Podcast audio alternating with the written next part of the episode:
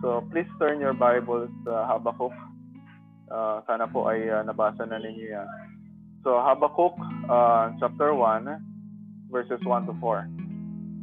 Kung if you're here with us during our Sunday online worship service, nagbigay ako ng overview ng buong Habakkuk. I'll just really focus on the implication itong verse 1 for the message of the whole book. And yung flow nito ay madaling sundan, and hopefully we'll do this for 9 sessions, but basic yung flow nito, like yung verses 2 to 4 ay ito yung first complaint ni Habakkuk. Verses 5 to 11 ay sumagot naman si Lord sa kanyang complaint, and then sa verses 2 to 4 pag-aaralan natin ngayon yun, na ang summary nun ay parang nagtatanong siya na, Lord, bakit parang wala kang ginagawa? And then sumagot ni Lord, may ginagawa ko. Okay? Although hindi talaga maintindihan ni Habakkuk kung ano yung ginagawa ng Panginoon. Kaya dun sa verses 12 to 17 ay nagtanong na naman siya na, okay, kung ganun ginagawa mo, parang hindi naman yata tama na ganun yung ginagawa mo. And then the Lord again answered, buong chapter 2 yung answer ni God. And then in chapter 3 ay yung prayer ni Habakkuk. So yun po yung flow ng book, very simple, pero syempre yung theological content nito, yung emotional content ng book na ito ay it's not really that simple, and merong depth of emotion, merong depth of theology, and praying na maging deep din yung impact nito for us. Okay, so let's read verses 1 to 4. Habakkuk, verse 1. The oracle that Habakkuk the prophet saw. Verse 2. O Lord, how long shall I cry for help, and you will not hear? Or cry to you violence, and you will not save? Why do you make me see iniquity, and why do you idly look at wrong? Destruction and violence are before me. Strife and contention arise, so the law is paralyzed, and justice never goes forth. For the wicked surround the righteous, so justice goes forth perverted.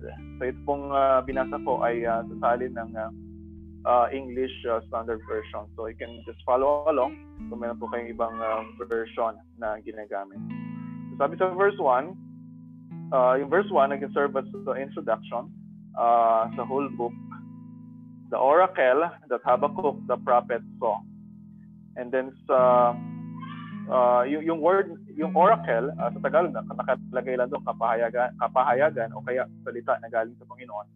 Kung mayroon kayong King James Version, ang nakalagay doon ay burden. Okay, so this is really a weighty word from the Lord.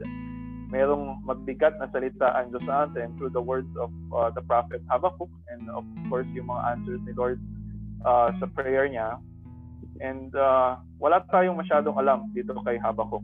Kaya alam lang natin itong sinulat niya.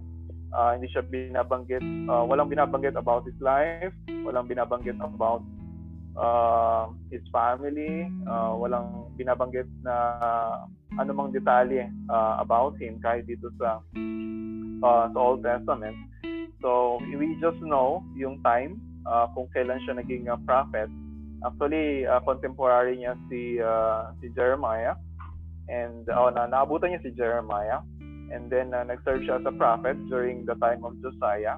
At kung mabasa niyo yung story na nangyari dito, nagkaroon ng brief revival sa Judah during the time of King Josiah. Mas naging faithful sila sa covenant, sa law, pero hindi nagtagal yon. Nung namatay si Josiah, pumalit si Jehoiakim. So yun na naman, balik na naman sila sa kanilang covenant unfaithfulness. And ito yun yung time na ang ruling power ay ang Assyria. If you remember, wala na dito yung yung northern kingdom of Israel, sinakop na to ng Assyria. Pero during the time of Habakkuk ay in decline na yung Assyrian Empire, and on the rise na yung Babylon. At makita natin sa susunod na pag-aaral natin na itong Babylon ang gagamitin ng Panginoon para parusahan ang Judah dahil sa kanilang kasalanan. So, again, We don't know much about his life. We just know something about history, kung ano yung nagsusurround dito sa kanyang book of yung prophet, yung Habakkuk. But if we read yung mga prayers niya dito sa Habakkuk, we get a glimpse of his heart. And ito yung pinapakita din sa atin ng Panginoon na we don't know much about the messenger, pero ang pinakamahalaga ay yung message na nanggagaling sa Panginoon. Okay, so that's verse 1. And dito sa verses 2 to 4, actually, ay meron ditong if you look at the verses 2 to 4, ito yung first complaint ni Habakkuk. And then this is in the form of a lament. And sana most of us are familiar with lament. Ito yung ang definition dito ni Mark Vergop ay lament is a prayer in pain that leads to trust. Okay, although syempre itong Habakkuk ay somehow ay different in form dun sa lament na matatagpuan sa Psalms, and we'll see later on kung ano yung mga differences. And so sa Book of Psalms, actually 1/3 ng Book of Psalms ay lament. Merong mga individual laments, merong community laments.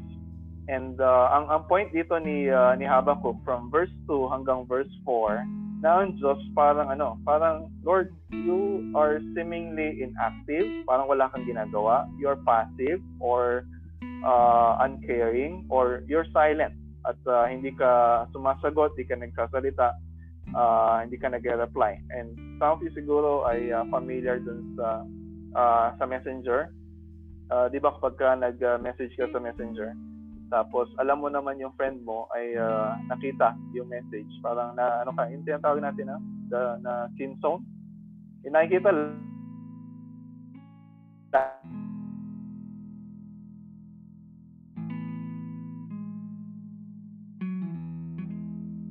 lang, pero walang reply. Hindi mo alam kung para siyang sin song. Okay?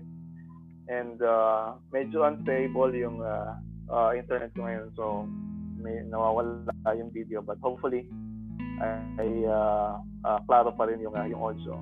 And then, so, dito, kung mapansin niyo yung verses 2 to 4, ay meron siyang mga questions. Tingnan niyo yung verse 2. Sabi niya sa verse 2, O Lord, how long shall I cry for help and you will not hear, or cry to you violence and you will not save? So meron siyang question. And then sa verse 3, meron din, may question na naman siya. Why do you make me see iniquity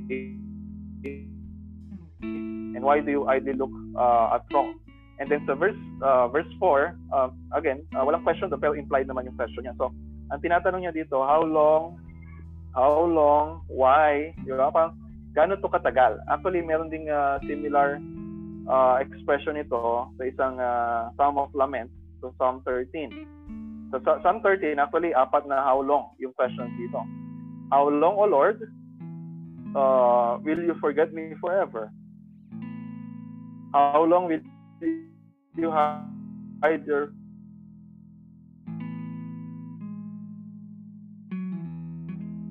face from me?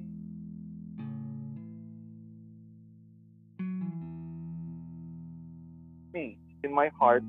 And then yung why question naman sa verse 3, why do you make me see iniquity, why do you idly look at wrong, ay meron ding example na sa Psalm 10. Kung titingnan ninyo yung Psalm 10 verse 1, why, O Lord, do you stand far away, why do you hide yourself in times of trouble? So, kung titingnan yung mga questions na ito, usually, kapag tayo nagtatanong, syempre, we expect an answer. And syempre, ito yung expectation ni Habakkuk na sasagot ang Panginoon. Pero, we need to feel yung kanyang emotion. This is not usually about answering yung kanyang mga questions. Kasi, isipin niyo kung nagtanong ka sa Panginoon na how long, gaano katagal bago ka sumagot, o kaya merong gawin sa prayer ko, at sabihin ng Panginoon, okay, 2 years, 3 years, 5 years, 10 years, and masasagot yung question natin. Pero it doesn't mean na ma-address yung pain na naramdaman natin. Ganun din sa why, di ba? Pag nagtanong tayo, Lord, bakit ito nangyayari, bakit Bakit ganito? Bakit ganitong ginagawa mo? And then when God answers our questions, hindi lang, it's not just to satisfy yung ating curiosity, but we want comfort during times of suffering. And ganun din si Jeremiah, Habakkuk, na he wants comfort from God. At itong mga questions niya na how long, why, ay this is really an expression of pain. Na binibigyan tayo dito ng language na to express our pain. And we have here an example kay Habakkuk na hindi niya i-deny kung ano yung nararamdaman niya. Di ba, minsan tayo kapag people are asking us, kumusta ka na? Di ba? Like ngayon, may mga kumusta tayo mga pastor, mga elders, kaya mga friends from church, kumusta ka na? And then usually, sasagot lang natin, okay lang, okay, sabihin natin, God is good. Pero dito, we have an example na si Habakkuk, he's just letting God know kung ano nararamdaman niya. Hindi niya kailangang i-deny, hindi niya kailangang pagtakpan yung nararamdaman niya. At nilagay ni Lord itong part ng scripture na to and many other similar dito na mga lament para to let us know na we can also express ourselves in prayer. Na we can express kung ano naramdaman natin with all honesty. Ito tinatawag na brutal honesty. Na kahit anong pain yung naramdaman natin, kahit anong anguish, kahit anong hurt, kahit umiyak tayo sa Panginoon, ay wala tayong katatakutan na hindi tayo papakinggan ni Lord or itataboy tayo ni Lord at sabihin niya sa atin, napaka-immature mo naman, dapat hindi kanya-kanya mag-pray, dapat maniwala. We can let God know kung ano yung nararamdaman natin. And kahit naman di natin sabihin, alam naman ng Diyos yun. Okay? So, that's why, if simula pa lang ng Book of Habakkuk nung nabasa ko ito during itong quarantine, ay nagkaroon ako ng agad ng feeling sa heart ko na this is something na we can all relate and this is something na kailangan natin pag-aralan in depth. That's why we're doing this study. Okay? So, verses 2 to 4, yung tatlong verses na yon ay in a way, like sa verse 2, tinatanong ni Habakkuk na, Lord, why are you not answering my prayer? I'm praying, pero hindi ka nakikinig. Bakit parang wala kang ginagawa? And then sa verse 3, bakit parang hindi mo pinapansin?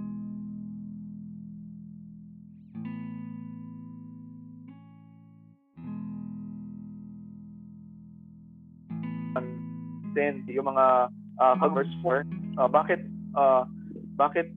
kaming mga righteous, bakit yung mga righteous people ang naagrabyado pa itong mga unrighteous or ng wicked. Okay? So sa verse 2, balikan natin na verse 2. Sabi sa verse 2, sabi niya, O Lord, how long shall I cry for help and you will not hear? Or cry to you violence and you will not save? Pansinin ninyo kung paano niya in-address ang Panginoon. Sabi niya, O Lord. And this is really a prayer. Pagka minsan may mga reklamo tayo, may mga daing tayo, usually sinasabi natin sa ibang tao, yung iba sinasabi kay nagsusumbong kay Tulfo, yung iba naman ang daming mga reklamo na pinapost sa social media, but yung example dito ni Habakkuk is different, na yung complaint niya ay nakadirekta sa Panginoon at tinawag niya ang Diyos na O Lord.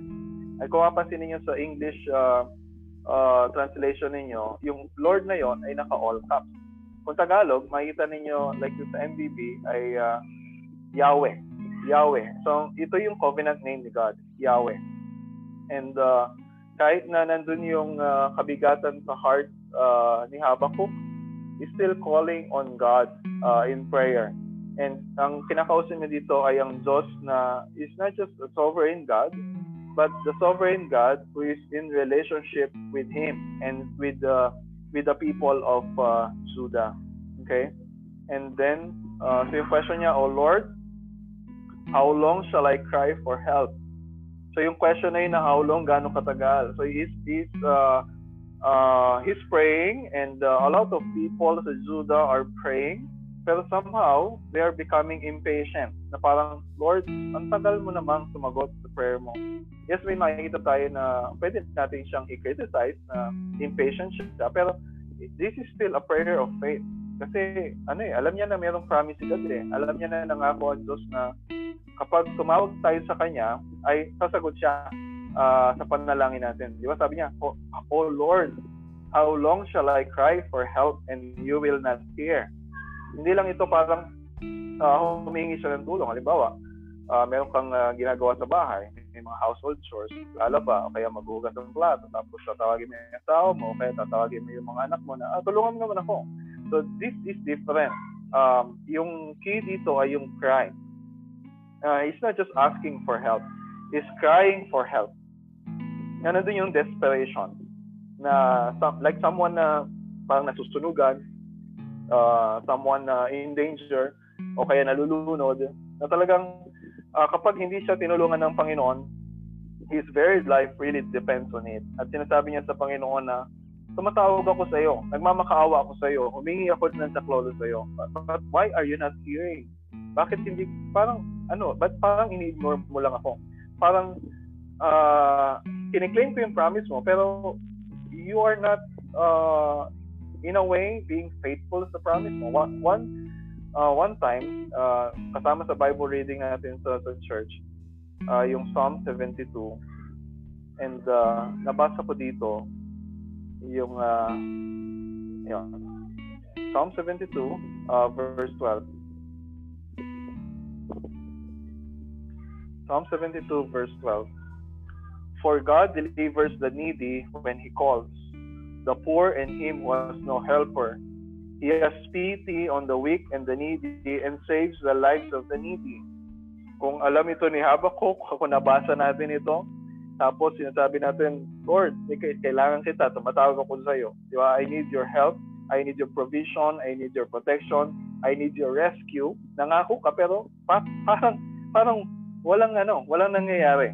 Okay? Bakit ganito pa rin yung nangyayari sa bansa namin? And isa pa, sabi niya, Oh Lord, how long shall I cry to you violence? Verse 2 pa rin, nasa verse 2 pa lang tayo. How long shall I cry to you violence and you will not save? So, ang implication nito, ang daming mali, ang daming kaguluhan na nangyayari sa Judah during that time. Na sinasabi niya, Lord, sinasabi ko ito sa inyo and I'm asking you to do something about it. You rescue us, you save us. Pero why are you not saving us? Diba nangako din ang Panginoon sa Psalm 72:14, from oppression and violence He redeems their life and precious is their blood in His sight. So like sa panahon natin yun, diba? We're praying to God pero ang daming namamatay. Libo-libo and tens of thousands are dying because of sickness, and it's really happening throughout all of history. And this is si Habakkuk, nakikita niya na ganito yung nangyayari sa bansa nila. We're not sure exactly kung ano yung situation nila. It's possible na merong itong mga Assyrians ay inaagrabyado na naman sila, or maybe ito na yung time ng mga Babylonians, or most probably sabi ng ibang mga commentators na yung violence or yung mga oppression na nangyayari sa Judah ay kagagawan din ng mga kababayan din nila. And we're also crying to God in our prayers na, Lord, bakit ganito nangyayari? Bakit ganito nangyayari sa government namin? Bakit ganito yung mga leaders namin? And so, whatever the case, sa time ni Habakkuk, sa time natin ngayon, although magkaiba yung situation, but meron din tayong dinadaig sa Panginoon. Pero may mga times na we feel like Habakkuk na, Lord, we're asking for your help. Diba? Parang tumatawag kami sa 911, pero bakit busy? Diba? We're calling you, pero bakit you're not answering? So yun yung complaint ni Jeremiah and ni Habakkuk sa verse 2. Na, Lord, parang hindi ka nakikinig sa mga prayers namin. Okay? And then verse 3. So verse 3 naman, yung question niya dito is why? Bakit parang binabaliwala mo yung kasalanan, yung kasamaan na nangyayari sa bansa namin? Sabi sa verse 3. Why do you make me see iniquity? And why do you idly look at wrong? Destruction and violence are before me. Strife and contention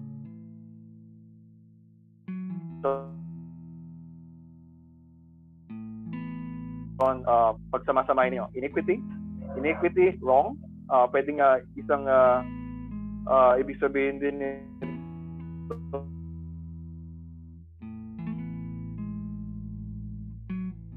so ay then sorry ay destruction, violence, strife, contention, and isipin nyo, iniquity, wrong, destruction, violence. Yung Judah is really in a moral condition. Wala na silang ibang choice, wala na silang ibang option but to really cry out to God. And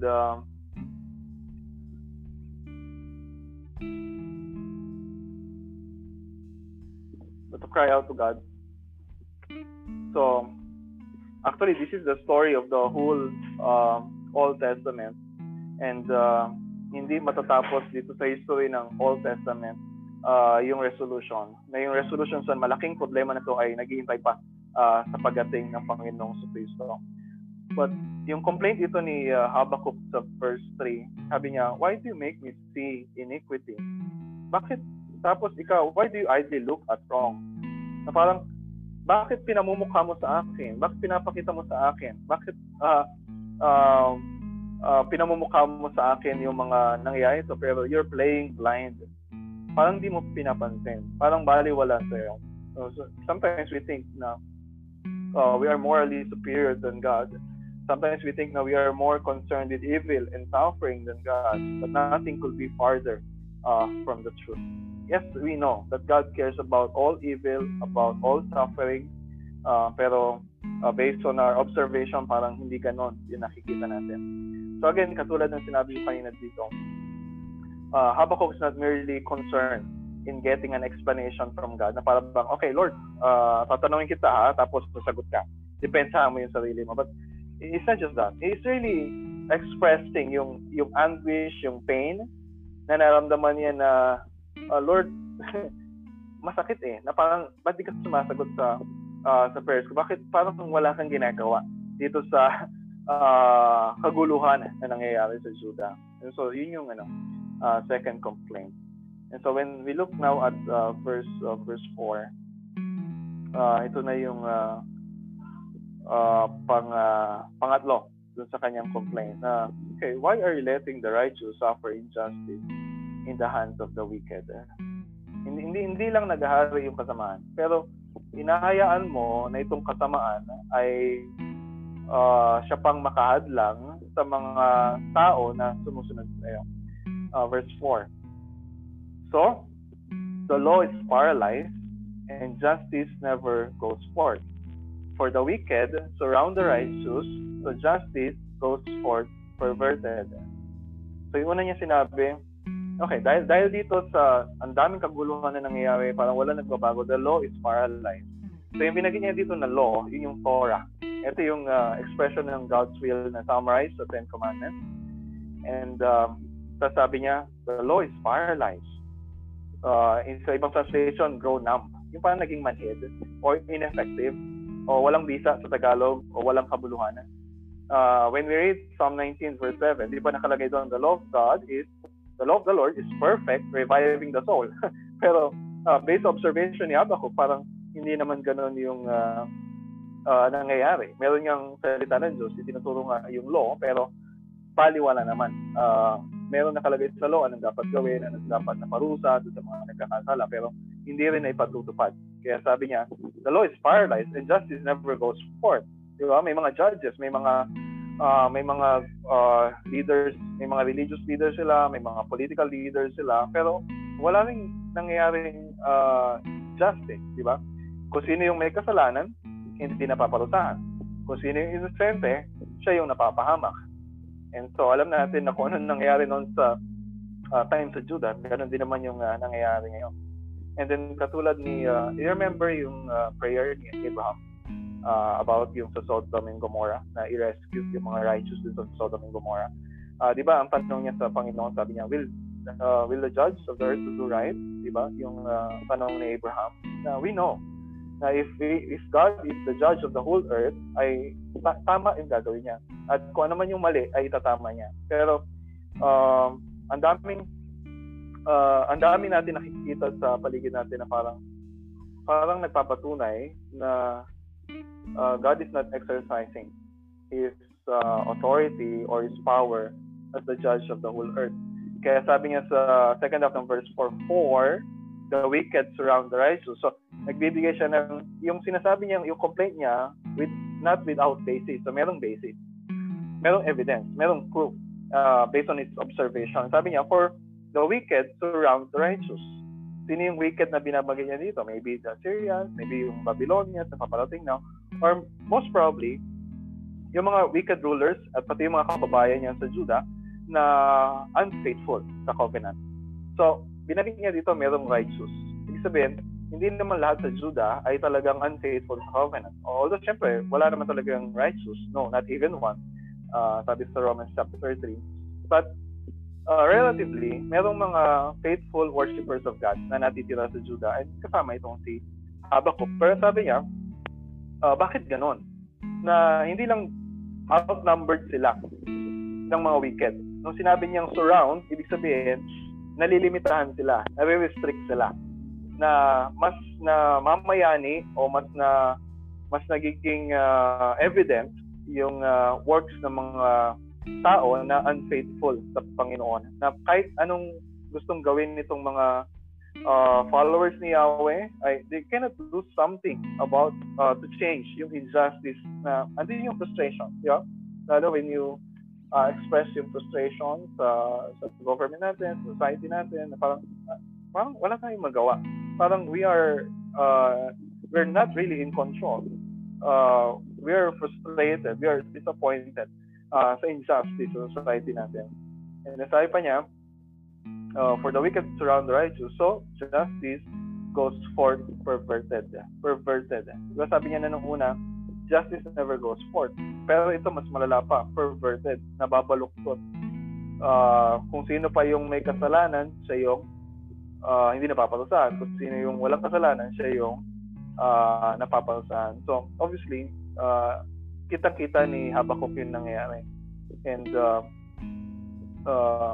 it's as if sinasabi niya na, Lord, bakit ninyo natotolerate yung ganito? This is not right.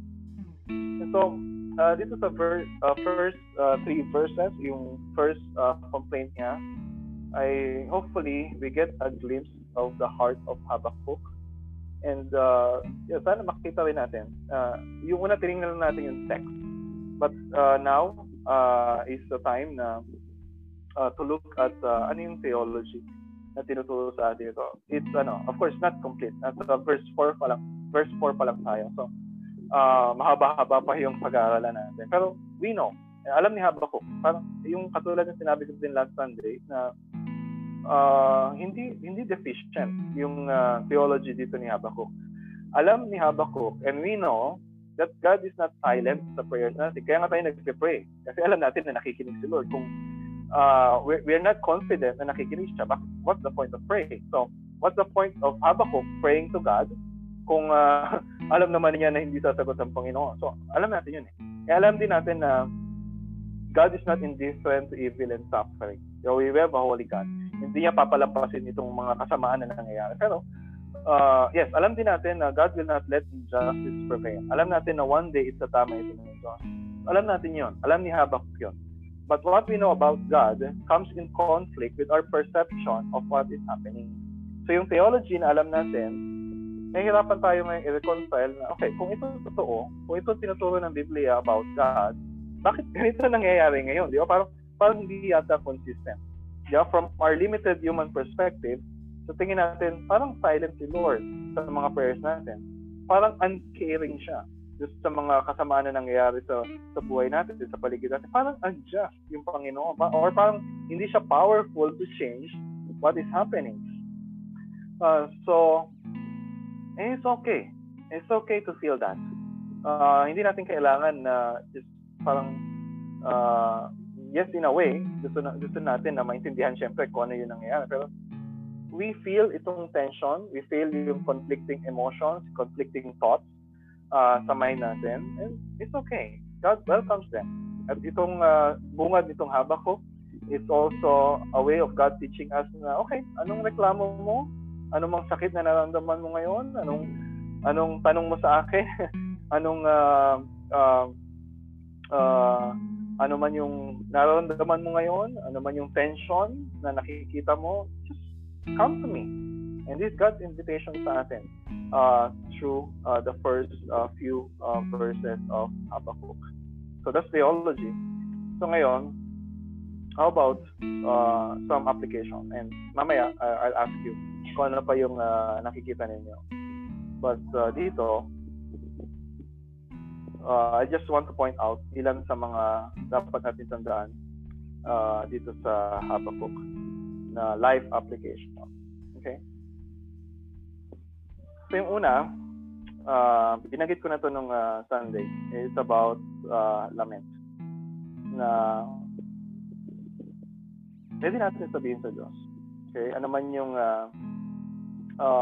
yung nararamdaman natin. And God is ano, God is listening. Okay? Na minsan kasi ang prayer natin is just like asking God prayer request mo, okay, phrases, thanksgiving, di ba? Parang we sometimes we have a deficient view of Christianity, of spirituality na is just about triumph, it's about victory. So ano man yung suffering natin, we can pour that out to God. So praying lament. And sana during this time of quarantine ay maging part na ng prayer life natin yung praying lament. And if you don't know how to start with that, you just look at ang daming Psalms.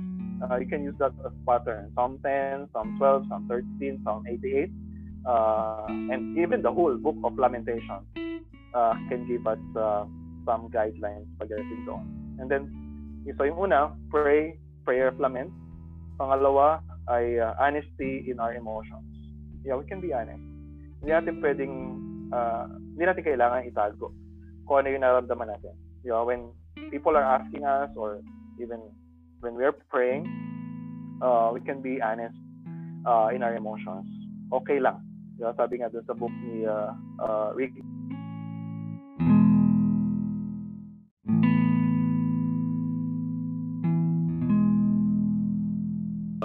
So yung una, prayer of lament. Yung sumunod ay we can be honest. And then pangatlo ay sympathy with those who are suffering. Nakupansin natin na walang binabanggit dito si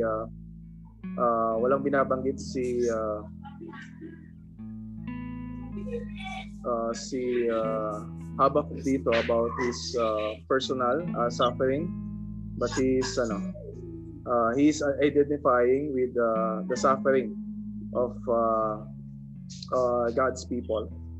And so ganun din sa atin ngayon na maybe our lives are convenient pero a lot of people are suffering, and we have to feel kung ano yung nararamdaman nila when we turn on the news. And so itong book of Habakkuk is one way of giving us a language how to identify with the suffering of other people. And then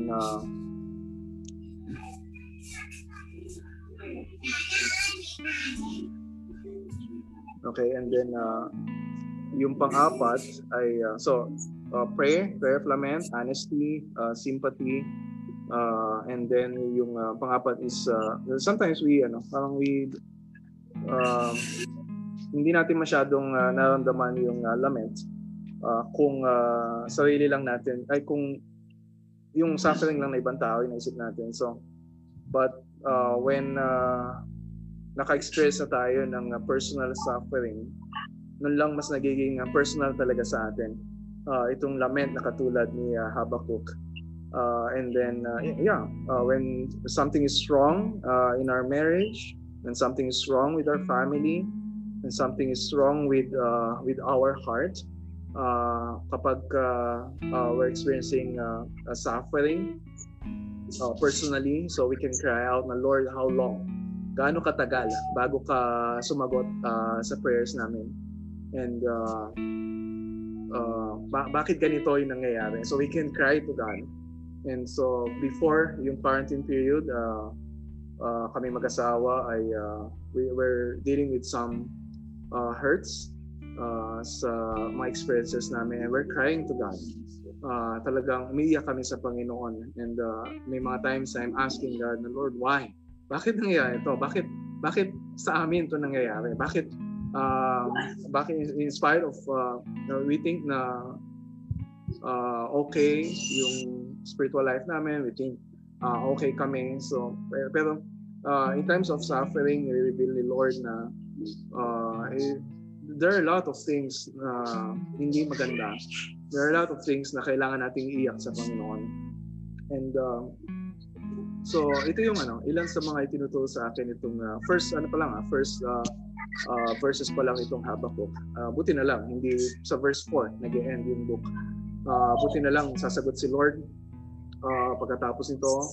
And of course, wala sa buong Habakkuk, wala sa Old Testament yung resolution nitong mga yung pain na nararamdaman ni Habakkuk, yung mga questions niya. And we have to wait sa pagating ng Panginoon sa Cristo. And so this lament sa Habakkuk, it's also a way for us na to really look forward, and for is sa atin to look back to the cross, and just to look to the cross. Kasi si Jesus yung ating ultimate lamenter. Diba? So we again remember yung kanyang cry on the cross, my God, why have you forsaken me? And at the cross, God is seemingly silent. God is seemingly uncaring dun sa nangyayari kay Jesus, at tinayaan niya na ma-experience ni Jesus yung ganung klaseng pain and anguish and sorrow and loneliness. Parang wala siyang ginagawa in spite of yung injustice na experience ni Jesus, yung destruction, yung violence na yung mockery, yung conflict na yung violence na nireklamo ni Habakkuk na nangyayari kay Jesus noon. It seems like God is not doing something, but God will make it clear sa sagot niya sa verse 5, verse 11, pero sa susunod pa natin pag-aaralan niya, God is really doing something. May mga bagay na hindi natin nakita, may mga bagay na hindi natin naintindihan, and it's okay kahit wala pang sagot sa mga questions na yun. So, but for now, so this book, this passage sa Habakkuk is inviting us to just really pour our hearts to God. Nasabihin natin kung ano yung nararamdaman natin, and we have a God who is listening, and we have a God na may siyang sasabihin, may siyang gagawin, but maybe, probably, not in a way na in-expect natin, not in a way na maintindihan natin. So, we'll study that next time.